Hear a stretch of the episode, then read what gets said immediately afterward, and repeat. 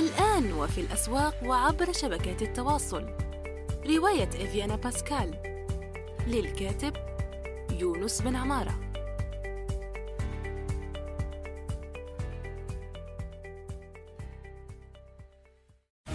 يونس توك خلاصة قراءات وتجارب في ميدان الترجمة والكتابة وصناعة المحتوى.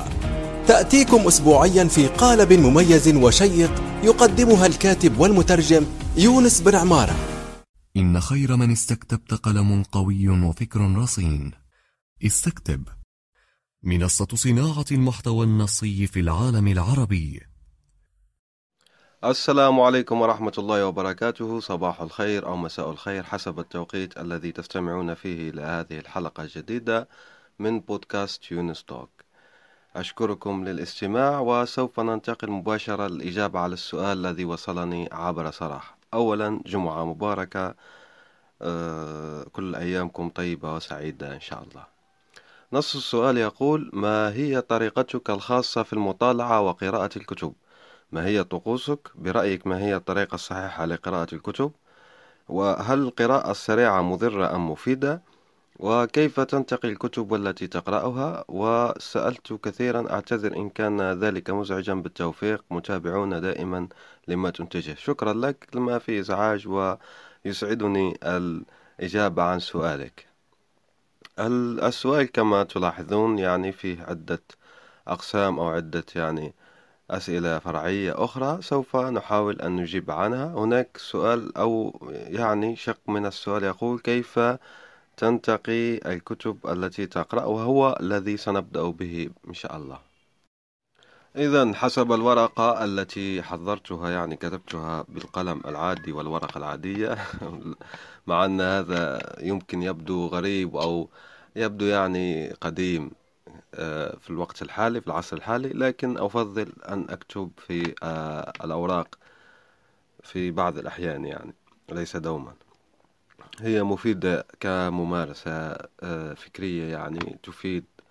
وهناك أيضا الأوراق لديها خاصية مفيدة وهي أن الكتب لما هناك دراسة نسيت يعني مصدرها بالضبط بس هي دراسة علمية تقول أن قراءة الكتب أو قراءة كتب ورقية وقراءة المادة العلمية في في في في وعاء ورقي يعني وسيط ورقي لها آه، بتخلي الإنسان يستوعب المادة أكثر من لو أنك تقرأها من على شاشة. هناك دراسة في هذا الموضوع وهي يعني بالممارسة بالتجربة التي جربتها هي فعلا صادقة يعني. لذلك نشير هنا إلى الموضوع أنك تقرأ من المحبذ أن تقرأ أيضا الكتب الورقية وليست الإلكترونية فقط. إذا آه كما قلنا سوف نجيب أولا على السؤال كيف تنتقي الكتب التي تقرأها وأنا كتبت هنا عدة نقاط وهي أولا الأشخاص. هنا أيضا تبرز ضرورة آه وأهمية أن تحيط نفسك بالأصدقاء الصح في المجال الثقافي والمعرفي. يعني بتصادق ناس هم أصلا يطالعون كثيرا ويهتمون بالقراءة وكذا. ما عندي أصدقاء لازم تصنعهم. هنا مهم جدا. يعني إذا حبيت تتطور وظيفيا تصادق ناس متطورين وظيفيا إذا حبيت تصبح غنيا تصادق ناس أغنياء. إذا أصبحت هنا يعني كما يقول المثل العالمي المشهور أخبرني من صديق وأخبرك من أنت. يعني حتى لو لم تكن تطالع كثيرا كثيرا. لاحظ الناس الذين لا يطلعون كثيرا لكن معظم أصدقائهم يعني تبع كتب وتبع قراءة ومطالعة فبتلاقيهم مثقفين يعني. ففي مجرد الحديث هم آه، يكتسبون المعرفة ويكتسبون آه، يصيبهم يعني بعض إن تنتقل إليهم المعرفة ويستوعبونها آه، فإذا الأشخاص الأشخاص كما قلنا تصادقهم وتلتقي معهم ويمكن في مؤتمرات ملتقيات. هنا أيضا ننصح بنوادي الكتب المشكلة بتلاقي فيها الأشخاص لأنها ضرورية أيضا. هنا أنا شخصيا لم أذهب يعني إلى نادي كتب وللأسف هنا في المنطقة التي أعيش فيها يعني معزولة قليلا.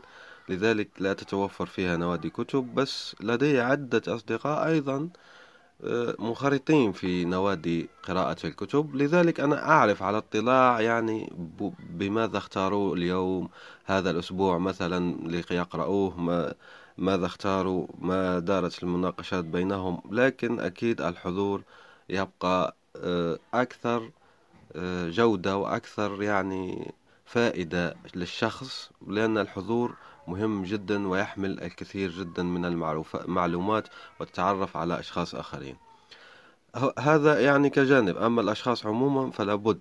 فالأشخاص بيقولوا لك تعرف اليوم قرأت يعني أمس أو أمس قرأت كتاب يعني مطلع كتاب. وهذه مفيد في الأصدقاء. يعني آه الأصدقاء ما يقولوا لك أنهم انتهوا من الكتاب ليك ويحكموا عليه. لا مباشرة يعني إذا عجبهم الأول فيقولوا لك أن هذا الكتاب قرأته وشدني ومفيد جدا فأنصحك به فأنت تقرأه أيضا. هناك أيضا ممكن هذا الكتاب انتهوا منه فيقولون لك أنصحك به أو تسألهم أنت عن معلومة فينصحونك بكتاب وجدوها وجدوا المعلومة تلك فيها فيه فتستفيد. النقطة الثانية أو المصدر الثاني للشق جواب السؤال يعني كيف تنتقي الكتب التي تقرأها وهي المجلات؟ المجلات لم تمت وهي في ازدهار لكي يعني ما لا نذهب مع النزعة التي تقول أنها في انحدار وفي لا هي بعد متابعة آه، عن كثب لهذا الموضوع فهي لازالت في ازدهار بل هو في ازدياد يعني. في المدة الأخيرة لو واحد يقول لك فين دليلك أعطيني دليل بأن الدليل موجود. هي صح فعلا ماتت عدة مجلات كانت تعمل بس في نفس الوقت انتشرت عدة مجلات بقوة في آه، الآونة الأخيرة. من بينها مثلا مجلة براءات للشعر التي تكافح ضد مقولة الشعر مات والاهتمام به. وهناك أيضا مثلا مجلة كافيين النقدية وعد العديد جدا جدا من المجلات التي قابلتني. هذا على حسب حسب معرفتي يعني وقابلتني الكثير جدا من المجلات التي ساهم ال social media. ال social media نفسه الذين قالوا الناس أنه جاء ليخدع المجلات هو ساهم نفسه يعني في لم شمل المبدعين والفنانين وأطلقوا مجلات ورقية وإلكترونية نشطة أثرت الساحة الثقافية العربية. إذا المجلات مفيدة. وهنا مثلا مجلات مثل ماذا؟ هناك مجلات إلكترونية مجانية, مثلا آه، مجلة النشر الأسبوعي. وهي تصدر عن إحدى الهيئات الثقافية بالشارقة. سوف أضع رابط مباشر أو اكتب في جوجل مجلة النشر الأسبوعي.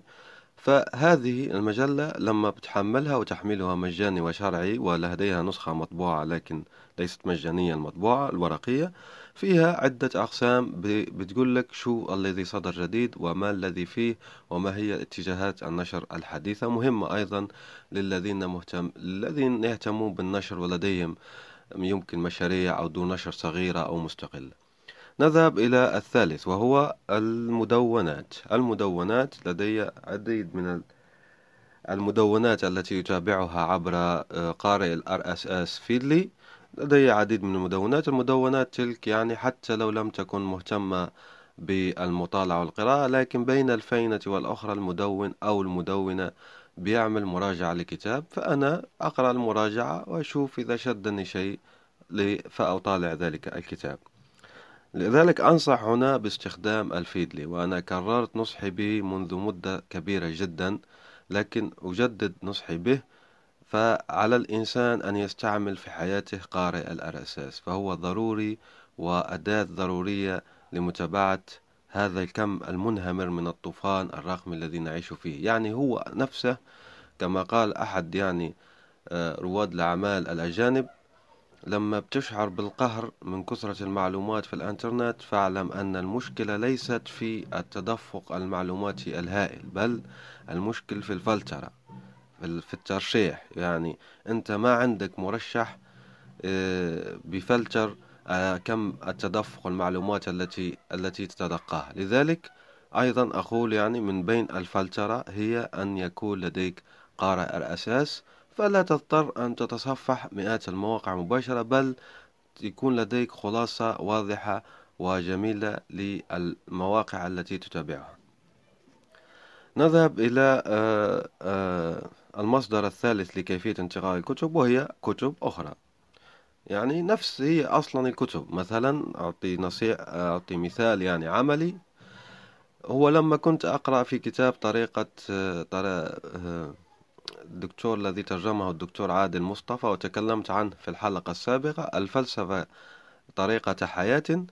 هذا ذكر أنه يعني وذكرت ذلك في كتاب المختصر لإبيكتيتوس فمباشرة يعني بحثت عن إبيكتيتوس ونزلته وقرأته كله وكتبت له مراجعة تجدها في مدونة مدونة يونس بن عمارة. فإذا هذا مصدر يعني كما أعطيت مثال عملي الكتب تحيلك إلى كتب أخرى فتطلع عنها تبحث عنها وإذا أعجبتك فتختارها.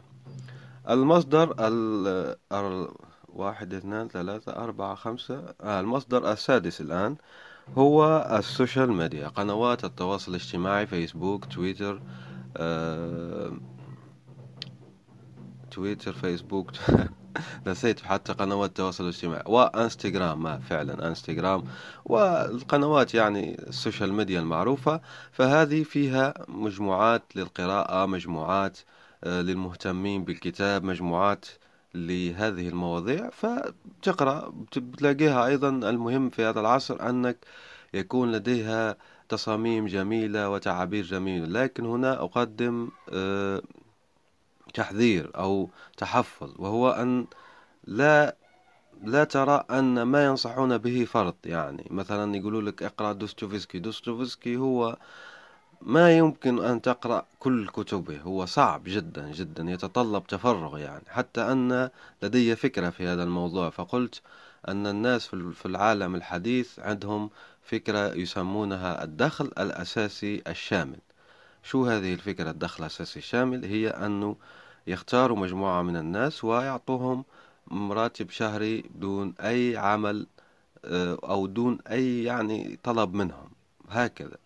يعني رزق من الله عز وجل. في فيجيبوا إنسان ويعطوا مثلا ألف يورو وهذه تمت فيها تجارب وخرجت دراسات ومؤخرا الهند سوف تطلقها على نطاق محدود.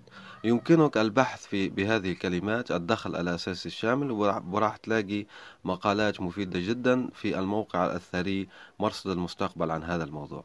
فأنا طلعت لدي فكرة وهو ليش ما يديروا منح للقراءة فقط؟ يعني منحة بتاخذ هذه المنحة المالية وبتروح تقرأ فقط وما مطلوب منك أي شيء. مثلا منحة لقراءة دوستويفسكي فبيعطوك المجلدات الضخمة لدوستويفسكي بتروح للريفيريا آه، الإيطالية أو لإسبانيا أو للبرتغال وبتظلك يعني ممكن ثلاثة أربع شهور بتقرأ فيها وتستفيد آه، وخلص قرأت أنت ديستوفسكي واستفدت وعشت يعني حياة استجمام وتسلية والجميع سعداء. أكيد أن هذه الفكرة يعني ممكن تبان خيالية جدا مبالغ فيها بس آه، زي ما قلت لكم يعني مدام فكرة الدخل الأساسي الشامل أتت وطبقت ونفذت وإن على نطاق ضيق جدا فهذه أيضا فكرة يمكن تطبيقها. ونترك يعني المسؤولين وصناع القرار يعني بيدرسوا الفكرة ويشوفوها فكرة منح مالية للقراءة فقط مو مطلوب منك أنك تلخص ولا أي شيء فقط تقرأ وتستمتع. المصدر الآخر هو النشرات البريدية وهو مصدر آه، كثير من الناس يغفلون عنه وكثير من الناس يعطونه أقل من قيمته الحقيقية. مثلا النشرات البريدية هي لما بتضع آه، إيميلك بريدك الإلكتروني في موقع مثلا مثل جامالون أو موقع مثل النيل والفرات فجامالون آه، ترسل لك نشرة بريدية عن أكثر الكتب مبيعا فتستفيد. مثلا لاحظت بعد مدة كبيرة جدا من الاشتراك في النشرة البريدية لجمالون التي نهنئها لأنها حصلت على تمويل حديث بقيمة عشرة ملايين دولار وهذا مفيد جدا ومؤشر أيضا أن سوق الكتاب رايح في آه، مش رايح فيها. لا مو رايح فيها رايح صاعد يعني. مو رايح فيها ومتدمر لا. هذا وأيضا هناك مؤشر آخر مثلا منصة أبجد أيضا حصلت على آه، لقب آه، ضمن أهم قائمة مئة شركة ناشئة بتقود الثورة الثورة الصناعية الرابعة في العالم وفق المنتدى الاقتصادي العالمي مؤخرا. ونحيي من هنا أيضا الأردن التي حصلت على أكبر عدد جدا يعني الشركات التي تقود ثورة الثورة الصناعية الرابعة. كل معظمها تنتمي إلى الأردن. الأردن حازت آه، المرتبة الأولى في هذا الموضوع. المهم أن النشرات البريدية هنا أيضا مصدر مفيد وإذا كانت لديك أكثر من لغة أيضا تطالع النشرات البريدية الغربية. فهناك أيضا مثلا مواقع لما بتشترك فيها بترسل لك كتيب مجاني بيكون الكتيب هذاك مفيد وفيه العديد جدا من المعلومات. فهذا أيضا مصدر آخر من كيفية قراءة الكتب أو المصادر التي تخليني آه، أختار ذلك الكتاب من غيره فنحن ذكرناها وسوف أعده الآن بشكل سريع للفائدة العامة وهي الأشخاص المجلات الورقية والإلكترونية المدونات وأتابعها عبر قارئ ال RSS والكتب التي تحيل إلى كتب أخرى وقنوات التواصل الاجتماعي, الاجتماعي ال social media والنشرات البريدية. إذا نذهب إلى آه، الأسئلة يعني الأسئلة الفرعية التي تضم السؤال الذي أرسله الأخ الكريم. وهو يقول ما هي طريقتك الخاصة في المطالعة وقراءة الكتب؟ هي الطريقة الحالية يعني الطريقة الأصلية مو الأصلية يعني الغالب لديها الأغلبية في آه، حالتي أقرأ قليلا فقط الورقية. لأني كما قلت في منطقة معزولة ولدي الظروف التي تسمح لي ب اكتساب الكتب الورقية كثيرا. يعني ما عندي ما عندي وسيلة بتجيب لي الكتب. فحاولت كثيرا وأنا الآن يعني أطلب من الأصدقاء وهم يرسلوا لي. فلدي مجموعة جيدة من الكتب الورقية بس مش هي الغالبية. فالغالبية أنا أطالع بالأدوبي رايدر بالهاتف سامسونج و في غرفة يعني لأن السؤال التي الذي يليه هو يقول ما هي طقوسك في غرفة هادئة؟ هي في الحقيقة علية مو غرفة تماما علية المنزل يعني في السطح المنزل ويكون هادئ وما فيه تشويش والأطفال مثلا في الأسفل والناس في الأسفل وأنا في العلية. فيكون هناك آه، جو هادئ يمكنك التركيز وأيضا كوب شاي وسرير سرير يعني يكون مريح ووسادة جيدة وتستلقي وتبدأ في القراءة. هذه هي طريقتي الحالية وتسعة وتسعون منها إلكترونية. سوف أضع كم قرأت. يعني هناك مقولة لبورخيس يقول يقول فيها خورخي لويس بورخيس الكاتب الأرجنتيني المعروف الناس عادة ما تفتخر بما كتبته لكني أنا أفتخر بما قرأت. يبدو أني مثله يعني وافقه في هذا الموضوع.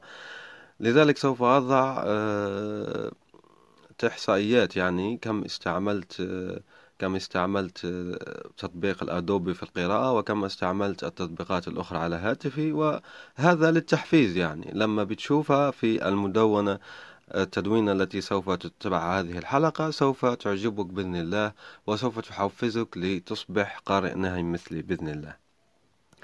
ويتابع السائل فيقول برأيك ما هي الطريقة الصحيحة لقراءة الكتب؟